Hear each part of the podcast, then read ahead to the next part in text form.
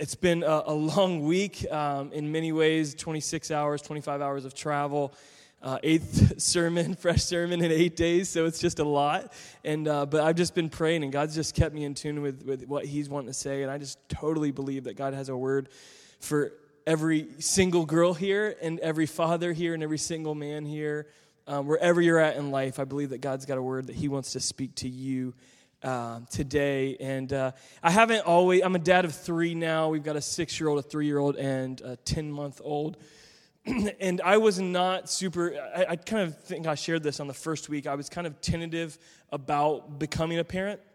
Um, but throughout our relationship, Taryn has always, every time we walk by a baby, you know how like you see like somebody walking by with a baby, Taryn is like, oh, that baby's so cute. And like every baby. Like she says, "Oh, that she's she's so genuine. She's not saying that out of like a, a false whatever encouragement. She's just saying that, and she truly um, believes that. And every single time, I'm like, you say that every time.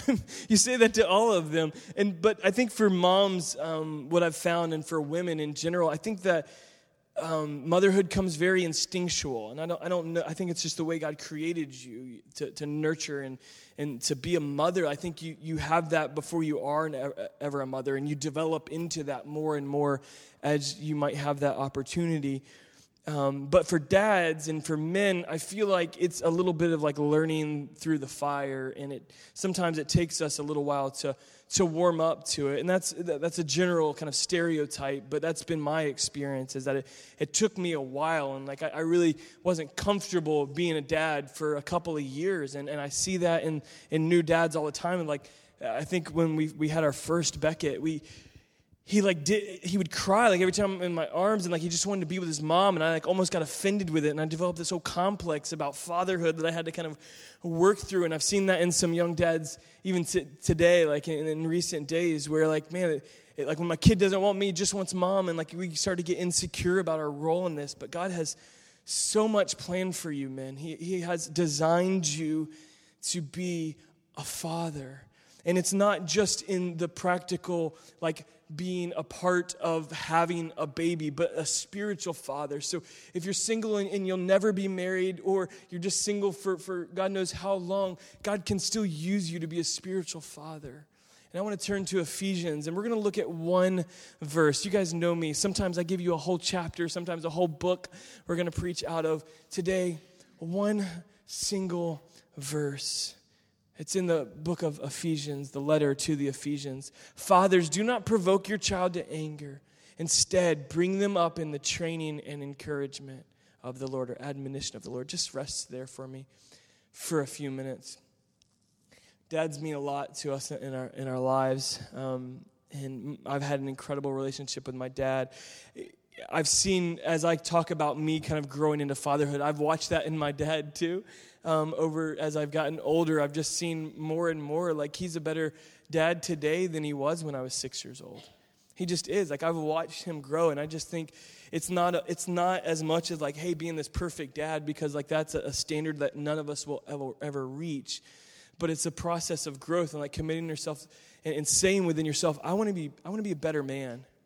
I want to grow. And it's not out of this place of, oh, I'm going to be better, like morally and, and, and coming from that place, but out of love for God because we know that we are, we are created in the image of God and we are called to be um, responsible. God has given us a deep responsibility and accountability in this world as men and as fathers. And so, I, and I honor my dad, I honor my father in law. You, you all have been able to see the ministry of my father and, and, um, and my father in law's um, staff member last week, uh, Pastor Jeremy, was here, and so you've been able to see their ministry in some way, uh, direct or indirect. And so I'm just thankful to dive into the text here, man. We live in a, a generation, we live in a fatherless generation. We do. We live in a fatherless generation. 43% of children are growing up without a father in the home. 43%. That's 32 million children growing up without a father in the house. And I bet if we, if we um, did a poll in this room, I bet the statistics would be about exactly the same. That we didn't grow up within, without, without a father in the home. Or if he was in the home, he wasn't present, he was absent, or he was caught up in his work or caught up in his addiction. And, and we've experienced that. And many of the things that we're seeing in society um, going on is because of a lack of a father figure. The statistics are startling. I encourage every single one of you to write down this website. It's very easy to remember thefatherlessgeneration.com and just take 10 minutes and read through the data and the statistics on the importance of fathers and what an impact they have on our life. And like, I'm not talking about one, two, five, ten statistics. I'm talking about like five or six pages worth of studies that say dads are important. And like from the scriptures, we have so much that encourage us here. And so I want you to understand just the importance of it and that we are growing up and we're living in this society with, with uh, absent fathers. And um, God is calling us to step in. And, and if you're a single mom in the house and you're bearing the, the responsibility of, of both the, the husband and the wife, of, of both the mother and the father. Like, we cheer you on. You guys are, are rock stars. You're amazing. My wife loves to just bless and encourage single moms because she knows the weight of it on weeks like I go off like this. You know, I, I, am gone for a week or I've been gone several weeks at a time. And that's just a glimpse into your life, single moms. But I still want you to understand the power and what's missing and, and how your children need godly men in their life. And so God has given you the Heavenly Father, and you're not called to bear the burden of both roles. God's going to step into that. He may bring another man at some point, but God's also given the body of Christ to give you a lot of good Christian men. Um, and, and, the same thing, it's not just, uh, just because you're a sperm donor doesn't necessarily make you a father. It doesn't make you a, a father. Um, and, and, just because you don't have seed, just because you don't have offspring, doesn't mean you can't be a father. Like some of you, you'll be single for the next, men, you'll be single for the next 10, 15 years or the rest of your life. And I just want you to see yourself as like, I can still be a spiritual father because there's 43% of children out here that don't have dads. And you don't have to physically adopt them, but you can throw your arm around the shoulder and say, God can use me in this season while I'm single. God can use me to help raise up a generation. I think we, we get into why we're seeing so many problems is because, I don't know, men have just kind of relaxed and men tend to step in when needed and not because we want to and not because we're called to. And so I want to get more into that, but I just want us to know, man, God wants to use you, fellas. He, he wants um, to use you. And, and, and we, as much as we need to, to be spiritual fathers, first we've got to become a spiritual son if you're not a believer in Jesus Christ, like you're going to be you're going to be trying to beat out your own path and that path will lead nowhere. It will not lead to eternal life if you're just kind of beating out a moral path on your own. The scriptures say that our righteousness is like filthy rags, like, like dirty feminine products is our very best morality in, the, in comparison to God's perfection, right? It's a very vulgar, kind of offensive visual that says you're not good enough on your own. Our life must be in Christ, our identity must be in Christ as fathers. That's where our longing and desire to be good men of God comes from and our understanding to be a spiritual father, whether you have children of your own or, or not. So that's where the scripture begins. Fathers, he's speaking to them. He's speaking to the church at Ephesus. And he's throughout this text, like previously, he's talking about um, there are relationships in the church and how what that should look like. Then he goes about to the marital relationship in the last kind of seven or eight uh, or, or, ten verses in Ephesians five. He's talking about marriage and what husbands and wives are our roles, and and then he he gets into fathers, he gets into children, he gets into to slaves. He's telling slaves, he's like, here's how you should behave, and he goes to masters and he's like, don't like lord it over them, like treat them like brothers when you have someone that works on your property. And, and so he, he's going in, in this whole kind of giant list that look, the societal norms, the familial norms of your life have to change. And like you're not called to be like the culture. We don't conform to the pattern of this world, but we're transformed by the renewing of, of our minds. And like God is leading us on a journey to be transformed to reflect his goodness and his grace and his strength in this earth. And so, men, I just want to I want to call you to a commitment to grow and to be a spiritual father, whether you have children of your own or not. He goes on to say, "Do not provoke your children." You'll see some different translations in here.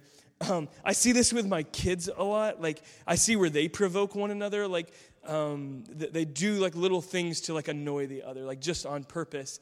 And, and we, we may look at this scripture and like, that seems weird, like provoking our kids. Like, what kind of dad provokes our kids? But we do it way more than we realize, dads. I do it way more than what I realize. All of our kids are different. Every person is different and unique and has a different personality. And parents in the room, you know you have to discipline that child for, for like their personality and what's going to work. And you try a bunch of things, and we're just like, we've tried everything, and we don't know what to do to help lead them. But one thing we cannot afford to do, and that, that Paul is stating here, is you can't afford to provoke your child to anger. And really, both words here, both the, the Greek for the word provoke that, that's translated, both that and the word anger, they're the same root with just a different ending. So it's the same idea of anger, and so anger and anger. So, dads, like when, when you express anger towards your children in whatever way that might come, little comments, or if it's rage and like loud anger where you're screaming at them, like whatever it is, he's calling us, don't stir up that anger in your children. I remember sitting in a small group in this um, coffee bar here, and there was about 10 or 12 men, and I asked the, a very simple question. I said, How many of you would, would admit you've got some anger issues? Every hand in the room raised up. I said, Let me ask a second question. How many of you saw this modeled in your home? That, that your dad had, had some anger issues. It came out in different ways, but he had some. I think 90, 95% of them raised their hand. This has been passed down.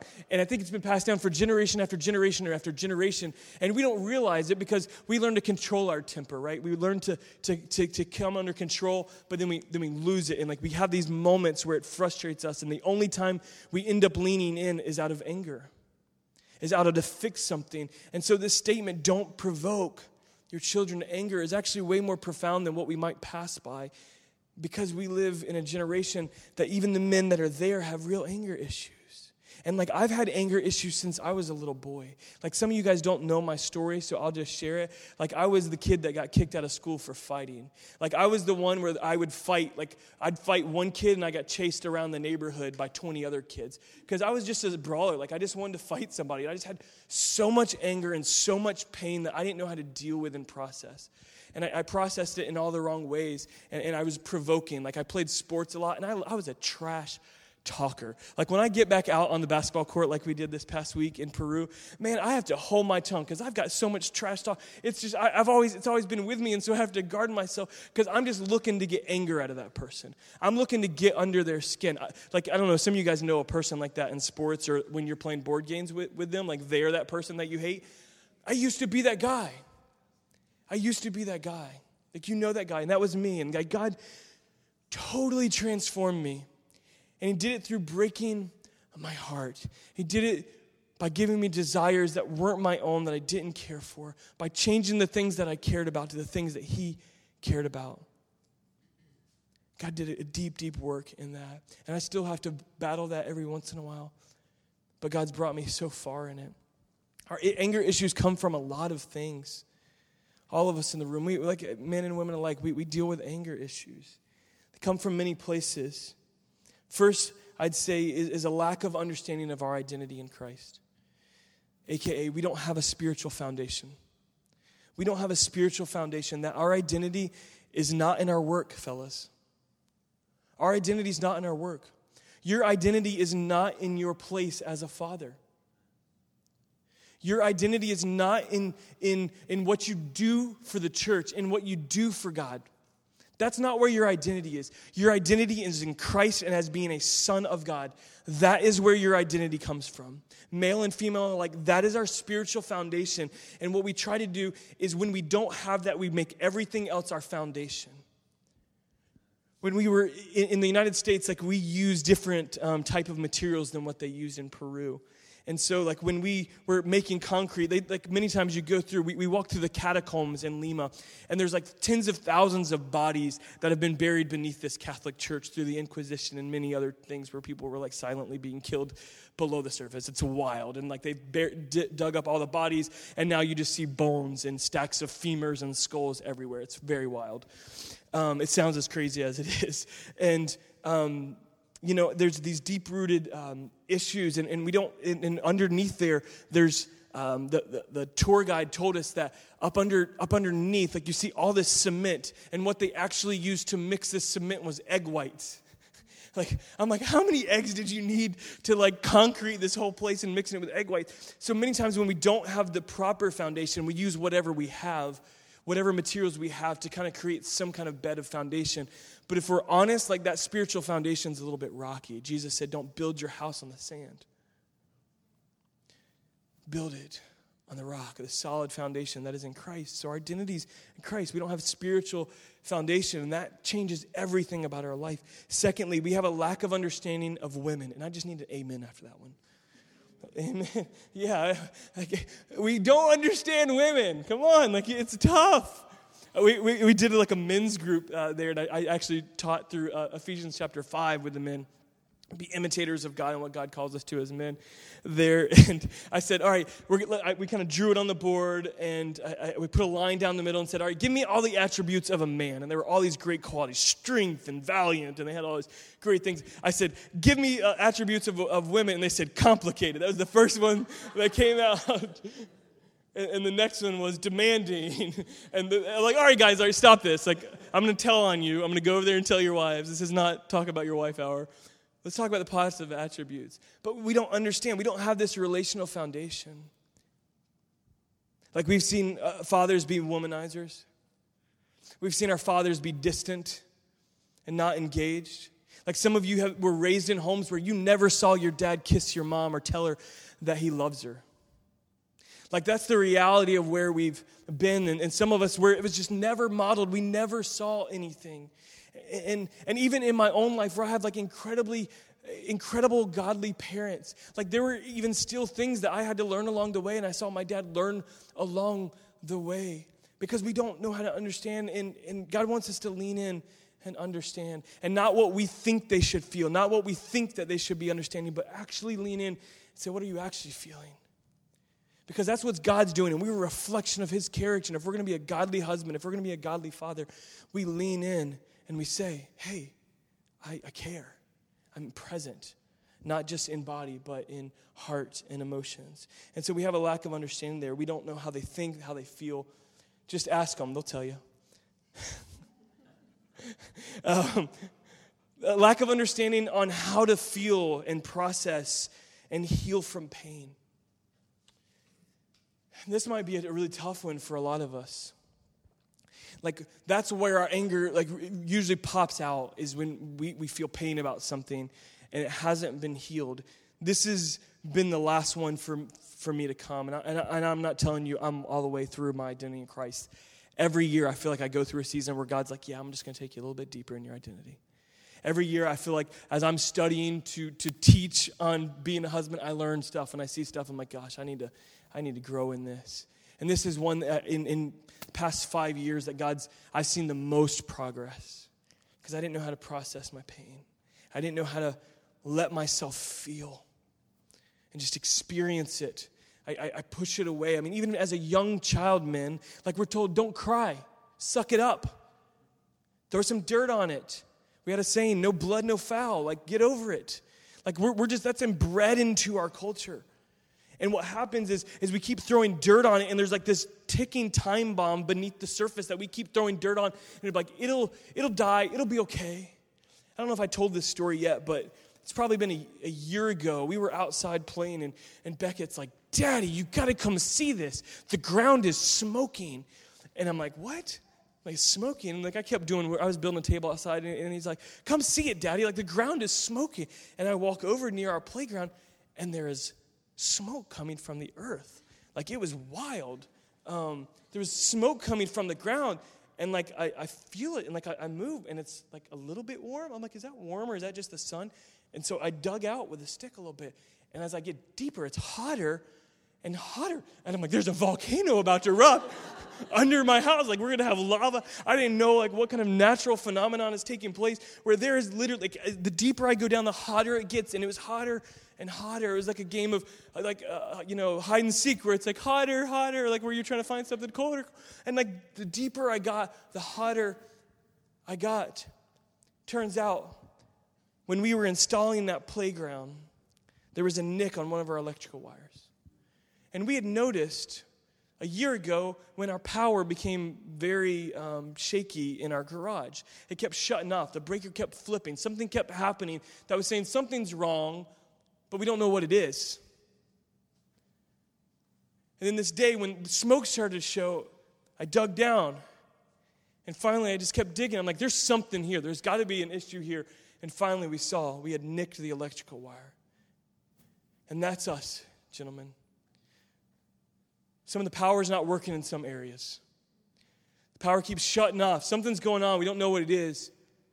And we're busy at work with our table.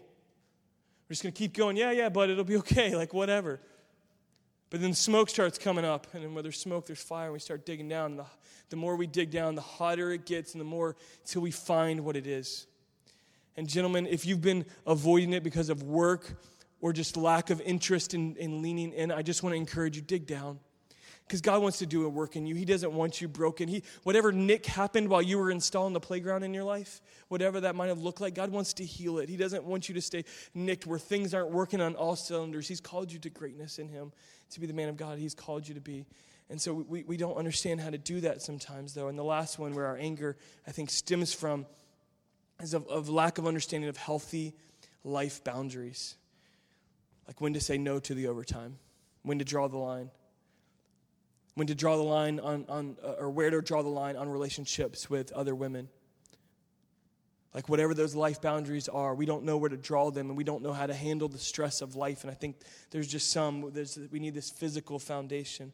There's so much there that we could continue on and do a whole sermon on anger. But what the scripture says in the Old Testament, and it's repeated, uh, David says it in the Old Testament, and Paul repeats it in, in, uh, in the New Testament and says, don't let the sun go down on your anger.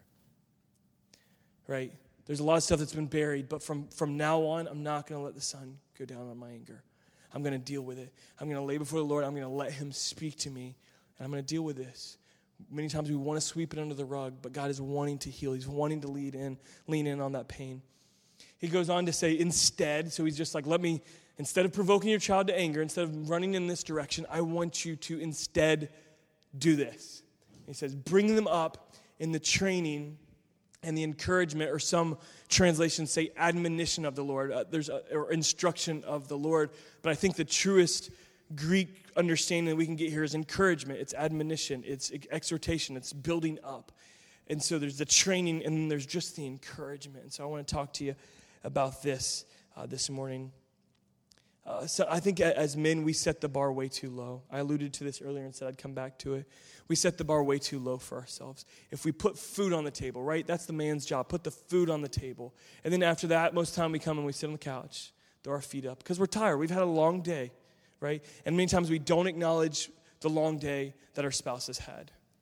And then she does the, the, um, the dinner many times. And then she does the bath routine, right? I understand that, men, because I live that and I understand that. And all family dynamics are different, okay? Okay, so I'm not projecting in here. But many times that's, that's the, the common thing. And that's kind of many times what we've been taught, what's been passed down. But God hasn't called us to, to follow the pattern of our fathers or societal patterns. He's called us to be in His image. And the image of Christ that we see in Ephesians 5 that's represented and through the life of Christ is sacrifice and service uh, to our spouse and to our children. And that's what he's um, pointing us to here is that, look, being a father is about more than bringing the paycheck, it's about more than putting the food on the table. It's about leading, it's about training our children up. Like, I, I love sports as a kid and still do. And, many times, like when my my coach would get on to me and he'd pull me aside and like there's a whole there's a whole line of kids lined up after the wide receiver drills or quarterback drill, whatever I was doing. After the whole line, uh, there's a whole line of kids, and he singles me out every time and pulls me over and like talks in my ear. And I'm like, what? What did I do wrong? I feel like I'm doing a good job. And he every time, and one time I asked him, I'm like, Coach, why do you call me out every single time? He said, because I see something in you. He said, like you, you can be a great uh, football player. You could be a great basketball player. I'm calling you out because I believe in you. I want to train you. And, and, dads, just men, see yourself as coaches. Like, I, I know many of you or none of you care to be a life coach, but you're all called to be a life coach and like come alongside children or just people that are younger than you and many times older than you. Like, some of you have been doing this dad thing much longer than I have, and here are, like, God's put me in this place to, to pour in and encourage. So, like, just see the opportunities that are in, in front of you to encourage and coach. And that means that doesn't mean you have to have it all together. You don't have to have a seminary degree to raise your children up in the Lord, it's not just life skills, it's God skills. It's God relationship. It's not just relationship with your job. It's, it's a true, meaningful relationship with the Lord. And that's what he's calling us to, is to train them up, to take them step by step. So I just want to ask you a question, fellas. What are you leaning in on? What are you leaning in on with your time? Leaning in and enjoying some good conversation over video games or talking about sports or talking about school. We're leaning in on education, sports, and some of these things, but are, are we leaning in in the spiritual matters? Are we leaning in to talk to our kids about Jesus? And like not in a general sense, but we're like, hey, like we're asking them questions and we're helping their understanding, we're training them. Not and I'm getting onto them, but I'm sitting down with them and saying, I see something in you. Like God can take you places you never dreamed you would go. And so I want to encourage you, men, like train, train up a child. Train up a child in the way they should go. God, God wants to use you to coach people around you. He's put you in that position. There's somebody in your life that you can be encouraging. And just finally, I'm just going to keep it short today, guys. You can come. Um, that finally is, is this encouragement, this encouragement of the Lord. Man, this is one that is going to be a, a rock breaker. There, when we were in Peru, we're on the side of a mountain, and it was just it was beautiful. It's desert mountain, okay? No grass around except the ones that you water every single day, and most of it's cacti and stuff like that. And he walked through, the, the pastor and the, the missionary there walked us through what they had to do to make this mountain what it was. And we saw the tools they were working with. It's a pickaxe, it's like a straight pick, and like shovels with bent, broken tips. And they told us these stories of these giant boulders that had to be moved, that had to be broken up to, to be moved to other areas so that something could be built there. And one of the, and, and the better tools you have, the easier it is to, to break the rock. And there's these giant boulders. And, and sometimes, like what God is doing with us is the true us that has been designed by Him, created in His images inside that rock. And God uses all kinds of different tools in our life to kind of chisel away. The scriptures say that we are God's craftsmanship, the work of His hands. We are His masterpiece. And God is wanting to do something to us, and He shapes us into His image. And the scriptures tell us that the Bible, the Word of God, is as sharp as a two edged sword. It's a very sharp tool. It's easier to use good, sharp tools when you're using dull shovels and we're banging on it, and we don't know why our kids don't look like they're in God's image. We want them to be an image, and we're just beating it with a dull axe or an axe that keeps falling off or it's cracked on the end. And like that's what we were using this past week, digging up holes and rocks and stuff. And it's so, it's such an illustration for our own lives. Like, I long for like good sharp tools, God, and the Word of God and His Holy Spirit and the body of Christ are the sharpest tools God has given us. They are the ones He has given us to build us up and encourage us in righteousness. And this idea of encouragement is, is one that we don't often use. It's a tool we don't pull out, men. It's because like if we if we encourage someone else, like we, we feel less about ourselves. But God, I'm telling you, He's gonna break some stuff on this, and He wants to like set you free into a season of encouragement. Like where it doesn't take anything for you to look at another man or a young man or a woman and encourage them. Because you like because your place, your identity, like your purpose, your foundation is not in yourself or all this kind of mixed egg white foundation, but it's in legitimate foundation. So I got nothing to fear. Like my life's on a solid rock. And so I can freely give that encouragement. So he's called us to train them up in the way of the Lord, but he's also called to encourage them in the Lord. And man, we have a generation that's dying for encouragement. I think selfie culture has come from a lack of encouraging fathers. I think the risque stuff we see in media and in our culture with girls like showing their butt everywhere is because they haven't had encouragement from fathers. And God, I'm just calling you like stand up and like you can encourage another dude, you can encourage a young man, you can encourage the ladies around you and just doesn't have to be like big and profound, just like simple encouragement. And like once you release that, like there is something about that tool that just releases like the, the, the, rock to just start breaking down and we become more in his image so while it's a tool to help someone else it's a tool that breaks up the rock in our own life for us to look more like image. Because God loves you and He is pouring encouragement and He wants to build you up and be in His image. And so, men, I'm just calling you to release that gift. God shared with Jesus twice at his, at his baptism and at the transfiguration on the mountain, where Jesus was just transfigured into full divinity. And a couple of men got to see that and witness that profound experience. But in those two encounters, this is exact Jesus or God says the exact same thing to his son, and I want you to see it as we close today. And a voice from heaven said, "This is my son, whom I love. With him I'm well pleased. This is my son, whom I love, and in him I'm well pleased." I think it was an audible voice where people heard this and recognized he's the son of God. But I think there's a lot we can learn from how the Father speaks to the Son and what God's calling us to in the way of encouragement, what He's calling us to. There's three things that are revealed here and that God's calling us to in our relationships with young men, in our relationships to young women, in our relationships to our own children. Acceptance. This is my son. You're my son, bud when I saw this, when I was taught this, every single night now at bedtime, I say, I'm so glad you're my boys. I love you. Like, I love you. I just want you to know you're my boys, and I don't want any other kids. You're my boys, except for my daughter.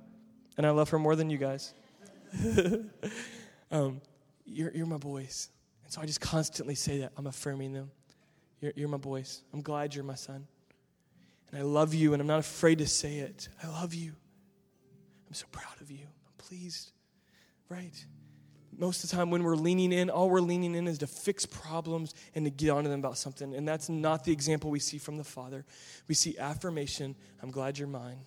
We see love spoken from their lips, not just in deeds. If I ask in this room, did your father show you love? Did he show it to you or did he say it to you? And we're called to, I think we're called to do both, okay? Most of the time, they showed us. They didn't know how to say it. But I believe that God wants us to be men of God that will say it and that are not afraid to say it. And when we hug them, we mean it. We look them in the eyes and we actually mean, I love you. We're not just throwing phrases around. And I'm very well pleased. I'm proud. And men, across this room, we're in a lot of different places. Ladies, we're in a lot of different places. But I want you to hear these words from the Lord today. And not just today, but at the end of your life. I want God to, I want you to be able to look the Lord in the face and, and hear, I'm well pleased. You're my daughter. You're my son. Like, this is not a sprint, gentlemen. Like, you don't have to figure it all out today. Good luck with that. If you know, next week we'll put you up here and you can do the thing. But I'm up here and I, and I don't have it all figured out. I promise. I'm on journey with this. But God's calling us in to hear these words before we can speak these words. And so if you're in this room and, and, and you, you can't say, look, I, I, know of God, but I don't know, I don't have a personal relationship with Jesus. Like, I don't know, like, if I was standing before God, like, what? it's, it's very scary to think about. If you haven't put your trust and your faith in Jesus Christ, today's that day. Like, why wait? God's calling you. You're in this place today, and He's calling you to know that you've been accepted by the Father because He loves you and He's going to lead us to good works. He's going to lead us to lead. And so I just want to call you into that relationship. I want to call you into that renewal today. I want to call you into this lifestyle of being a father, young and old, single and married, children or no children, of being a spiritual father. I want to ask you to stand all across the room. I want to ask every single man to just join me up here. And I just want to have a time of prayer. We did this for the ladies on Mother's Day, and I felt led to do the exact same thing with the men. Just come on up. I won't bite, I won't spit. This team's going to lead us in worship in just a, a minute.